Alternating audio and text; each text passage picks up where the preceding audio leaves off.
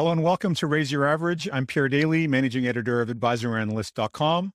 My co host is Adam Butler of Resolve Asset Management Global. Our special guest is Michael Green, chief strategist at Simplify Asset Management. Michael is one of those rare individuals, an intellectual powerhouse, a renowned expert on the intersection of economics, markets, regulation, and politics. Michael has been a student of markets and market structure for nearly 30 years. His controversial proprietary research, for which he has become well known, examines potential impacts of the market wide shift from actively managed portfolios and investment funds to systematic passive investment strategies. Michael joined Simplify in April of this year after serving as chief strategist and portfolio manager for Logica Capital Advisors LLC. Prior to Logica, Michael managed macro strategies at Thiel Macro LLC, an investment firm that manages the personal capital of Peter Thiel.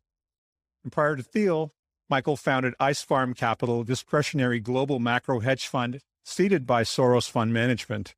From 2006 to 2014, Michael founded and managed the New York office of Canyon Capital Advisors, a $23 billion multi strategy hedge fund based in Los Angeles, California, where he established their global macro strategies, managing in excess of $5 billion of exposure across equity, credit, FX, commodity, and derivatives markets.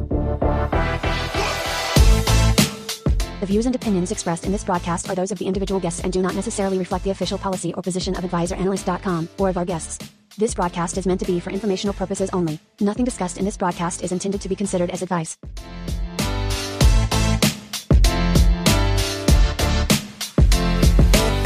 Mike, welcome to the show. It's really great to have you. Thank you. That was a very long introduction. Like when you were saying Mike is unique, I thought you were saying he's the only guy against Bitcoin. But anyway, I don't know. Bitcoin, that's the magic word. yeah, exactly. I know. Thank you. It's a pleasure to be pleasure to be back with you. Guys. I know we're the same age, Mike. So your bio makes me feel old, man. You know, no, it, it starts to get very long, and uh, when you when you look back on it, there's there's a bunch of stuff I still want to do, but yeah. uh, but but that list is getting shorter. So yeah, but it's a good one. It's a lot off. Absolutely. It, it, it is it is a good list. I'm I'm actually really looking forward to the next uh, the, the the next decade and a half before I fade off into the sunset. one of the theses that um, you are most well known for uh, is this, I guess, what Gabaix and Bouchaud in a more recent paper have, have recently characterized as the inelastic market hypothesis. And so I, would love for you to introduce our Canadian audience to this thesis and then maybe describe how you see or some of the ways that you see this potentially playing out over the next five to 10 years. Sure. Um, so Gabaix and introduced the term the uh, the inefficient or the inelastic market hypothesis. Um, Bouchaud has expanded on, and I actually need to read his paper. I've not read his yet. Um, and also the work of Valentin Haddad at UCLA is worth bringing into this discussion, right? Um, uh, Haddad effective. So, so Gabaix and identified this dynamic of inelasticity. And just to very clearly articulate what that means, inelasticity is the market's um, uh, change in price for a change in supply or demand, right? So if supply increases a little bit, prices fall a lot. That's a highly elastic good, right? Um, uh, I'm sorry, highly inelastic mm-hmm. good in terms of, of the demand function, right? So perfect example of that would be oil in May of 2020. There was no price you could get it low enough to get storage facilities to speculate on it, right? So ultimately, it had to go negative to clear. Um, what Gabaix and Koijen have done is, is that they have parameterized the behavior of markets on the introduction of a new dollar, right? So when a dollar flows into the market, what they are highlighting is how much does the aggregate value of the stock market, because that's where they're focused, how much does the aggregate value of the stock market change? And their analysis is, is that for every dollar that comes in, it goes up by about $5.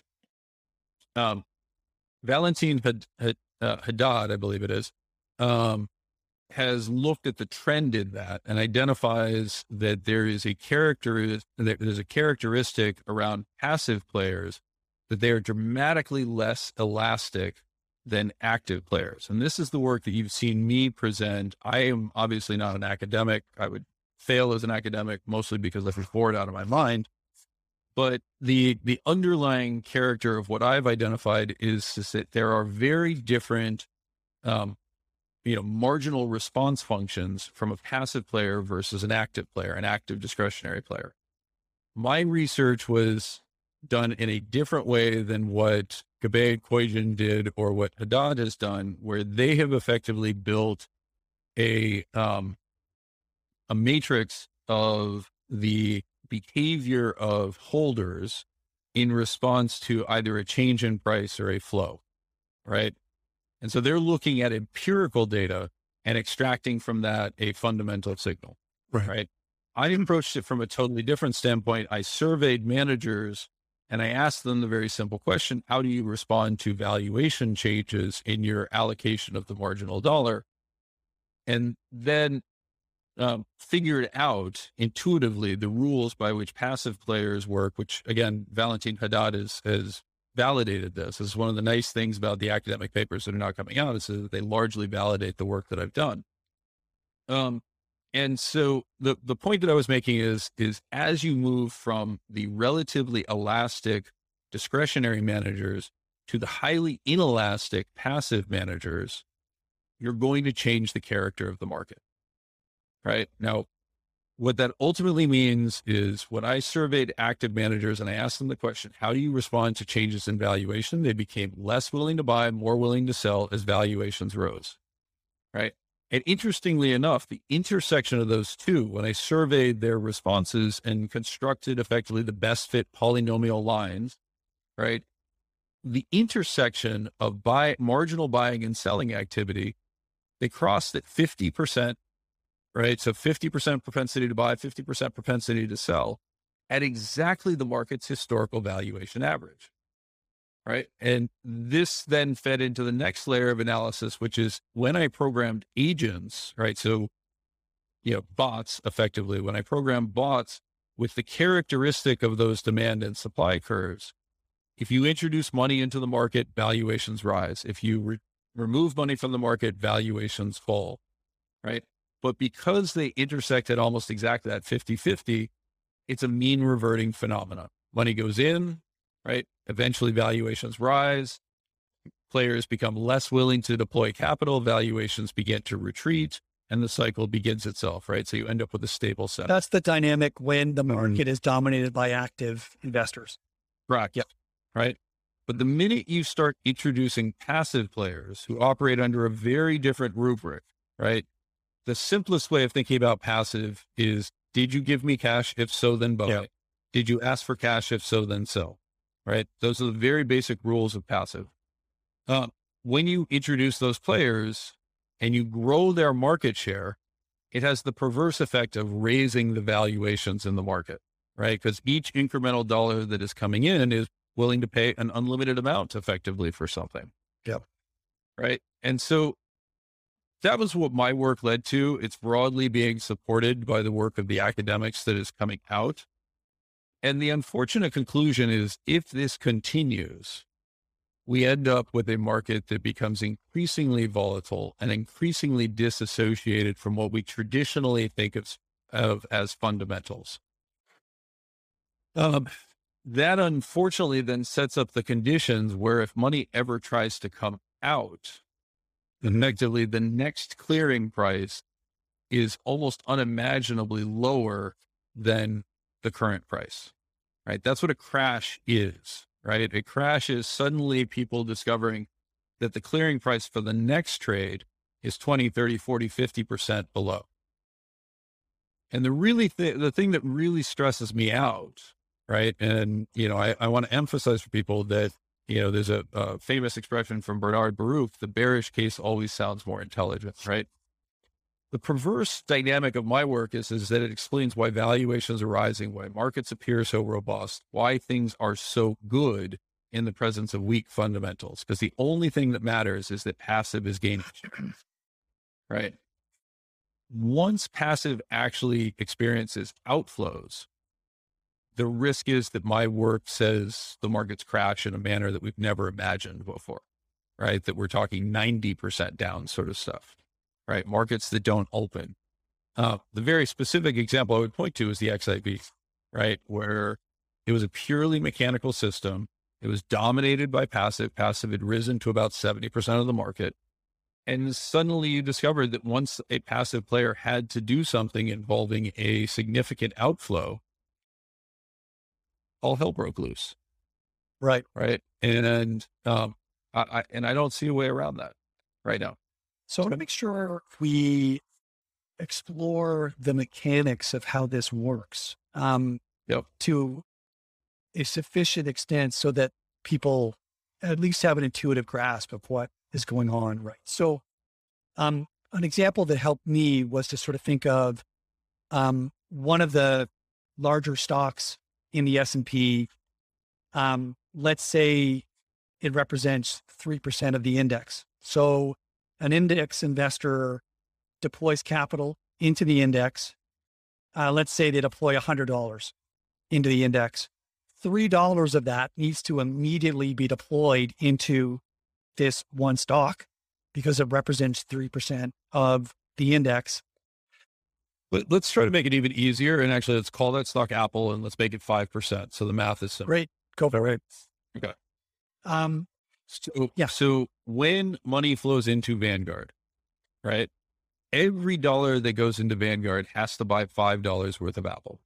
Or, uh, every hundred dollars that goes into Vanguard has to buy $5 worth of Apple. Okay. Now, the reason why Gabaix Koijen's work around the inelastic hypothesis and the labeling of the inelastic hypothesis is so important is because it tells you that when that money flows in, the markets are not nearly perfectly elastic, which is the assumption behind the efficient market hypothesis, right? That any one individual change is going to be very small in terms of its impact, right? And so under the EMH efficient market hypothesis framework, markets represent the cumulative transactions of millions of individual players who are effectively fighting over information content, right? And that's how prices are determined. In an environment in which Vanguard accounts for up to 50 to 60% of the marginal flow that's coming into the market, which is what they mm. do now, right? So each dollar that comes into the market, Vanguard, BlackRock, State Street, et cetera, the true passive players represent more than 100% of the net flows. Wow. Right. so when you actually have that condition, you need to think about how are they behaving? How are, what are they doing? And so every dollar that comes in has to buy $5 worth of Apple. There's two separate issues that you face around that. One is, is, is, is the ratio of market cap, is that the right way to think about liquidity within a market? And the answer is absolutely not. Because the way that markets are run is that market makers have to put up capital to facilitate order flow, right? Creating an order book. That order book doesn't scale with market cap because it would require Citadel or Susquehanna to put 200 times as much money into Apple as they do into a stock that has a $10 billion market cap, right? Ironically, that $10 billion market cap company is going to have a wider bid ask spread, right? It's going to trade not one one hundredth as much as Apple, right? But more mm-hmm. like one tenth or one fiftieth as much as Apple, mm-hmm. right? So it's actually much more profitable to allocate capital to that smaller business, that smaller company, right? From a market making operation standpoint. And so Apple perversely has less liquidity relative to its demand under that framework than the smaller stock right? There's another feature associated with it, which is that when you start to think about this dynamic of share gain, as Apple goes up in price, right? It's being pushed up by this underlying flow. The discretionary managers are more willing to sell it because they see that as representing reduced prospects of Apple going forward. Unless they're just a crazy momentum player who's like, oh, the rising price tells me that the prospects are going to improve and therefore I should increase my valuation, right? And perversely, because that person, that crazy person who thinks that the price going up, and I'm not actually labeling them as crazy, it's just a, a- an alternate way of thinking about it, right? because their performance is actually enhanced, they then attract more capital. And so the holders of Apple become increasingly price inelastic relative to the holders of, say, Delta Airlines or XYZ Smallco. Right. And it's a feedback right. mechanism, right? So the price of Apple rises at a faster rate for the underlying dynamics that you described. It continues to represent a greater fraction of the total index. So the index begins to look more and more attractive because it's rising at an accelerated rate. But really, all that's happening is that you're getting more concentrated flows into a smaller number of stocks that have a mismatch between their their market cap and the amount of flows that it can that they can accommodate um, right. in a given session, right? Correct. And, and by the way, every bank knows this, right? So you know, like in doing my work around this, I reached out to various banks and I said, "Hey, can you help me understand market the impact of market orders?" Right. And what you discover is, is that they have models of this and they don't scale proportionally to market cap. Right? They scale less than proportionally. In other words, the beta of its ability to scale is less than one against the market cap feature, mm-hmm. right? We know this. We know that the models are untrue, right? And when it becomes a dominant feature, the models that were wrong but useful now become harmful. Mm-hmm. So, um, Mike, what causes the, uh, what type of an event would precipitate the reversal? So there's two separate components to it, right? So a big chunk of the underlying flow dynamic is simply a function of relative penetration. So if I if I think about the statistics that say make life simple, passive is 50% of the market, right? It's actually about 44, 45% as of today. And people will point to Vanguard, BlackRock, et cetera, and they're like, oh, that can't possibly be the case because they only represent 25% of the market. What you're forgetting is, is that passive is far more penetrated in the institutional space. I actually strongly encourage anyone who really wants to geek out on this to read Robin Wigglesworth's latest book, uh, Trillions. It talks about the history of passive. And what you will realize is, is that retail was a latecomer to the passive indexing yeah. dynamics, right? They were much more passively penetrated on the institutional side. This is the 401k um, plans and well, and so the, the 401k plans are that, that's a really good example, right? Because again, regulatory changes have changed the structure of the market. Yeah. So if I look at 401ks for those under the age of 40, or I look at the marginal dollar going into a 401k, about 85% of that is now passive and in the form of a target date fund. Yeah. Actually, possibly more than 85% of it is passive. And it's a, it's a juggernaut, isn't it? I mean, it's, it's, it's every two weeks, every month, money just keeps flowing in from, from DC. Right. Absolutely. Absolutely. It's, it is an absolute juggernaut. And again, though, remember that what's happening is that about 70% of the assets are held by those over the age of 65. Their penetration is only about 20% passive. So when they are taking money out of the market, they're firing active managers. Yeah and they're they often, if they have surplus, are hiring passive managers because it's the new thing that they should be doing, right? The younger generation that's coming in is almost exclusively passive. Their market share is 90 to 95% passive. And as they mature into having more and more wealth, they have no reason to change, right? Because among other things, we've told them that passive outperforms. Yeah. And there's empirical evidence to support that statement, right? Um, I, I think it's screwy in terms of the empirical evidence, but that's fine. Uh, so we, we have this system that does not really go into reverse until you get enough old people that have passive vehicles. And then you run into a very interesting problem, which is that wealth is a function of the asset and the withdrawals are a function of wealth, right? So in 401ks, for example, or in spending intentions, typically people are going to withdraw a percentage of the value but contributions scale linearly with incomes. Right. Right. So unless you increase the proportion, and we've done all this, right? But unless you're changing and screwing around with contribution amounts, et cetera, it just grows with income. Right. So you have this perverse effect of markets becoming more inelastic. So each dollar that goes in drives their prices higher and higher and higher. Again, you go back to Valentin Haddad's work. He estimates that the increase in the inelasticity of the market for the penetration of passive is about 50%. Um, his official headline is about 15%, but that's because he's trying to present as conservative a number as he possibly can. If you actually read the paper, it's closer to 50. Um, and so you, you have this dynamic of markets going higher and higher and higher as money flows into passive. And then that whole thing just breaks the minute you try to take money out of passive. Right. Right. So what do you, when we have net selling of passive is when this ultimately breaks. And, it, and it's hard to know exactly when that occurs So- because there's regulatory changes, there's demographic features to it, et cetera. So I, I have a thought, which is that, you know, we've seen, you know, like if you have a million dollars, let's say you're a retiree, you've got a million dollars, just to make it the, the math easy, at a two and a half percent yield uh, of income from your assets, you can expect $25,000, right? Yep. I mean, I had this discussion a couple, a week and a half ago. And so a million dollars isn't what it used to be.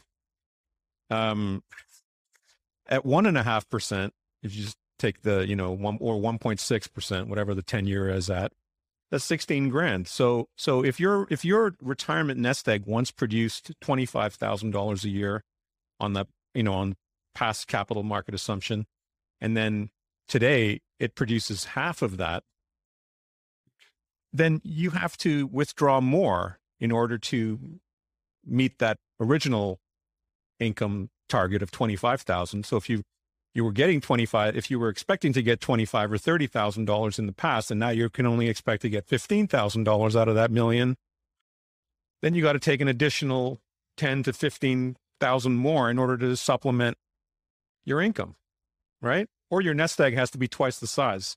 But but Right. so doesn't And that it- doesn't that place doesn't that the fact that yields are at these historical lows make it even more challenging based on the I'm just going on the basis of what you were just explaining which makes a huge amount No, of sense no, but but that means you need to take even more from your pool in order to supplement your lifestyle as a retiree Unfortunately, perversely, it also though drives higher allocation to equities Yeah. as you get older, right? And so, so again, you know, if, if I go back and I look at that survey that I Right. did, right, the big loser was bonds, right, four percent. Contrarian in me says there's a problem there. Yeah. Right. Because what people are failing to consider is the fact that the 1.6% in nominal terms could end up being a home run. Right. if everybody suddenly decides, you know what, um, I've now got enough. My assets have risen from 1 million to 2 million and the yield is 1.6%. So I now get 32,000 as compared to the 25,000. My incentive structure becomes shit, switch all that to bonds. yeah It wouldn't take right right right now, right, right. switch it to something that namely yeah Right. The feed, the feedback associated with that is more complicated, right? The, the, you know, the higher asset price leads people to say, oh my God, it's inflation. Therefore I may need more, right? Um, it could lead to any number of, of components. But the other thing that people tend to forget is you, you don't just have to spend your dividend. You're supposed to pay down the principal. You're not supposed to end up, you know, what, what, what's the, uh, the adage? You can't take it with you right? You know, like I know we're all panicked for our children and I know we all want to leave as much as we possibly can. But there is a point at which you have to say, okay, well, if I've got a 30 year retirement, I can have $2 million and spend zero of it and live off of the interest. Or I can start saying, okay, I'm going to amortize that 2 million over 30 years. And guess what? That works out to $60,000 a year. Yeah. So you, yeah. So there's also, besides switching away from equities to bonds and liquidating equities, you're also potentially liquidating equities in return for annuities, Right. which, which have a much Right. better, much better payout rate than today's income products. Yeah. Precisely because they consume the principal. Yeah. Right. Which we tend not to, to, to recognize as we think about bonds. The really core issue is, is that it, you know, we treat these products as if they are substitutes, right? So we say, well, how much of your portfolio should you have in bonds? How much should you have in equities? The reason that's an issue is, is because it fails to ignore the payout characteristics, right? So those are not equivalent instruments unless you include options right? So the really important thing to remember about equities is that the minute you buy the equity, right? The point of maximum certainty has already been passed, right? You know exactly what you paid for it. You have no idea what it's worth in the next period and even less in the next period after that, and the period after that, et cetera. The cone of possibility expands over time and hit its point, hits its point of maximum at the point where you're planning on selling it. Bonds do the exact opposite. Right. The point of maximum certainty on a riskless bond, a government bond, is actually at maturity. It's effectively an American football shape. Yeah. Right. Hopefully you've got a positive interest rate and so it's rising over time. Right. But those payoff functions can't be reconciled. They're not substitute assets.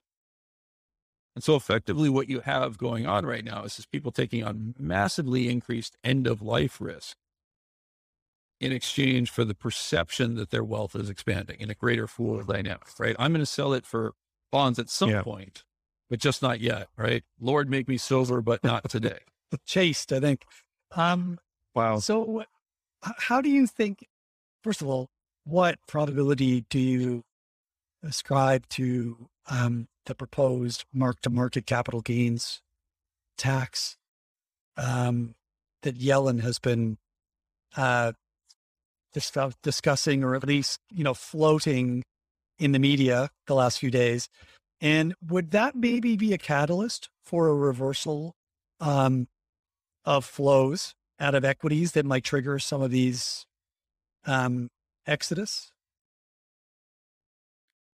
It's possible, but um, I guess the way I would describe it is is that you're handicapping now two things, right? The event of that legislation passing and then the reaction function associated with it. And the thing that worries me most is not so much um, do people sell equities because people sell equities every single day it becomes a question of who sells equities, right? And what form do they sell those equities in?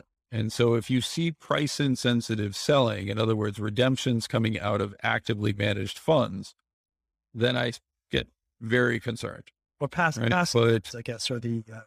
Yeah, that's, I mean, that's honestly all I care yeah. about, right? I mean, in all seriousness, you can change this. You can you can change the day to day path, and you see this particularly within sectors, right, where the active management sector, you know, decides gets it in its head that a signal has come that says inflation is coming, and therefore they all rush to inflation sensitive sectors, right, which on the margin raises the value of those versus the stuff that they were selling. They were selling the high quality um, work from home stocks and buying the energy stocks, et cetera, because of the, the perceived inflationary future right? That motion is absolutely going to influence price behavior. And we saw that in the most incredible anti momentum rally we've ever seen in history, basically beginning with the Joe Biden election. Mm-hmm. Right. Why did that happen? The uncertainty around the election led people to reduce their allocations. Right. When they reallocated, they went to try to buy and discovered, hey, guess what? The energy stocks are already owned by Vanguard, BlackRock, and, and State Street. And if I try to buy it from them, there's no way to get them to sell it to me. So the people I'm trying to buy from are also all people who have come to this wonderful conclusion that inflation is just around the corner. Right. And therefore they're unwilling to sell. In other words, the inelasticity of that sector rose dramatically. Right. So like that sort of behavior that we're seeing that sort of stuff happen to me is is very clearly tied to my underlying thesis. I and, and by the way, use the academic paper um, uh, Hao Jiang at Michigan State came out with a piece um, called uh, "Valuated Indices," not meaning value in that context, but market value um, that is a must read for understanding that, right? So effectively Fama French works in reverse until the active managers redeploy and then it, you know, becomes turbocharged. I was listening to Mike, I was listening to your conversation with Grant Williams from last summer. And um, you, you talked about the trades on the uh, A shares in China that were yeah. happening out of the Singapore futures market and yep. and the consecutive days that one no transaction no, no transactions but but money was flowing in, into the markets yep. through the futures And what I mean, does the same does the does a similar kind of dynamic is this is a similar kind of situation possible where where you have um you know Not only possible, but probable. yeah where you have the reverse happening right where you have futures trades taking place We've seen it in both Yeah, directions. Right. I mean, I, I would highlight that's all AMC and GameStop is. Yeah. Right. Um, it's a stock that exhibits incredible inelasticity. Tesla, the exact same way. It goes into the S and P 500. Did anything fundamentally change about Tesla? No. Did the willingness of people to short Tesla evaporate? Yes. Did the willingness of people to sell their Tesla, you know, based on some fundamental belief tied to, um, you know, a higher price indicating a lower future return? Like those people didn't own Tesla in the first place. Yeah. Right. So when S and P had to show up and buy seventy billion dollars worth of Tesla, guess what? Yeah. Price explodes. Yeah, with level of short interest in the history of the Yeah. stock. wow All That's a perfect Mike, example. we've- yeah, awesome, awesome example. Yeah. Um, Think so we- we've we've had you for an hour, fifteen minutes. Two hours. Yeah. Yeah. You, So you've been incredibly generous as usual. thank you so much and, and insights. Thanks for coming on. No, I, listen, I, I, I genuinely appreciate the opportunity to talk to people in an extended framework, right? Because among other things, the problem is, is that we're all using models to approach the world. We know that we're using models and all models are wrong. Some are useful is a very useful adage to remember, Mhm. right? But the model of the universe in a classic Newtonian sense, very valuable for a macro dynamic of getting to the moon. But the minute you start trying to do semiconductors with Newtonian physics, it collapses, right? You can't do it. We're now at a point where I would argue that many of the simplifying assumptions that we allowed to govern the way that we manage our assets, that we manage our policy, right? We're approaching that transition, that phase transition where it really matters that we understand the models, whether those are inflation from the 1970s, whether that's the impact of passive on markets, et cetera that creates a period of tremendous fragility and instability ahead of us. mm-hmm. And the only thing I can do is try to raise awareness of it, right? We're not, I can't out lobby Vanguard at BlackRock. It's not going to happen. Yep. Right. But what I can do is actually position people to understand what sits ahead. which you have done and continue to do very effectively and generously. So thank Yeah. you. Mike, and where where can people find you Uh, in my basement. uh, no, uh, with your dog? Yeah. Uh, it's very hard not to find me. Um, but the easiest, easiest way to find me is on Twitter at Prof Plum ninety nine P R O F P L U M ninety nine. It's a joke. I look like Vizzini uh, for the Princess Bride. I look nothing like myself. So just, you know, accept that. I'm not going to go into the detailed explanation of it. Um, and then uh, you can also find my writings through Simplify's website and the products that I manage through Simplify at www.simplify.us. And we will be increasing the, the amount of long form, non spoken communication that we do. So I look forward to people's feedback on that. awesome That's brilliant. Mike, Mike, one last question. Um, would you rather, so would you rather question, would you rather spend a week in the past or spend a week in the future? Oh, the future. Not, not any question in my mind. Um, decisive. I look, I, we are at an inflection point. We're at a point of, of uncertainty in a manner that I would argue most of us have underappreciated. Um, but I tend to like, I'm very good friends with Josh Wolfe of Lux Capital, right? So Josh and I, I think the unifying characteristic is that we both look at the world and we look at the potential of human ingenuity and innovation and say, man, I want to live in a world where that has been optimized and maximized. And that's always going to be the future. Awesome. said. So Awesome. Thank you so if, much. If you, if you could transport me a hundred years, I'd be yes. If you could transport me a thousand years, I'd say yes, yes, yes. Mhm. Right. Love to see it. Fantastic. Same camp. All right. Thanks again, sir. Thank you so much. That was, uh, that was amazing. Thanks a lot.